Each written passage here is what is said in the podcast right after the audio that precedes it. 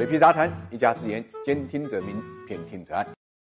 我们都知道特朗普是商人，商人的本性什么呢？说白了，唯利是图。只要是对自己有利的，他就坚持；如果对自己不利，他马上就会改变。如果说商人有原则的话，唯利是图也是一个基本的原则。所以呢，我们对特朗普怒怼美联储啊，就不用做过多的解释了。当初啊，他是强调强势美元对美国有好处的，那个是竞选的时候。现在呢，开始怼强势美元，是因为他觉得强势美元对于美国经济的复苏呢不利，对于美国贸易呢就处于不利的地位。所以他连续两次抨击美联储。当然，美联储主席鲍威尔也不是吃素的，鲍威尔呢也不为所动。一方面呢，美联储毕竟呢它有一定的独立性；另外一方面，特朗普这个说法或左或右，出尔反尔。为什么呢？它只是围绕一个利字。我们看一下特朗普的言论一出啊，美元指数啊当天呢就急跌。到纽约汇市的尾盘啊，衡量美元对六种主要货币的美元指数呢就跌了零点七零，收到了九十四点四四幺。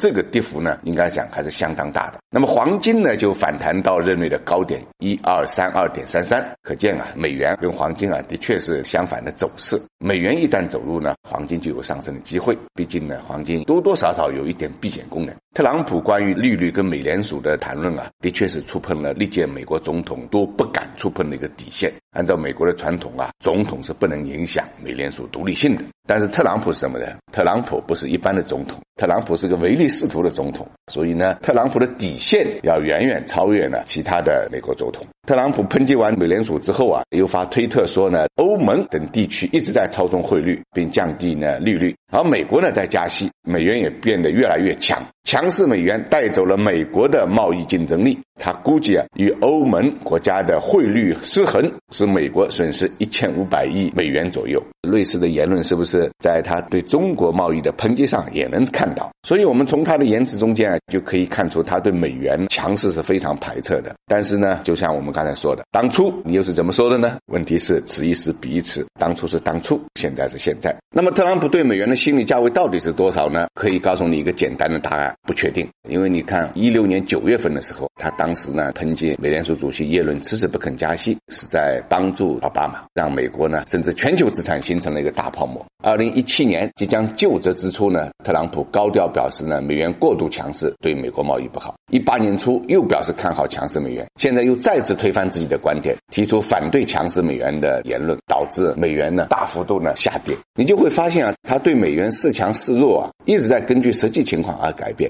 实际上，特朗普自己都很难说出他心中理想的值是多少。但是你会发现，他所有的言论都有助于他的计划。可以说，他把他商人的一面发挥到了淋漓尽致。他把一切都看成是可以谈判交换的筹码。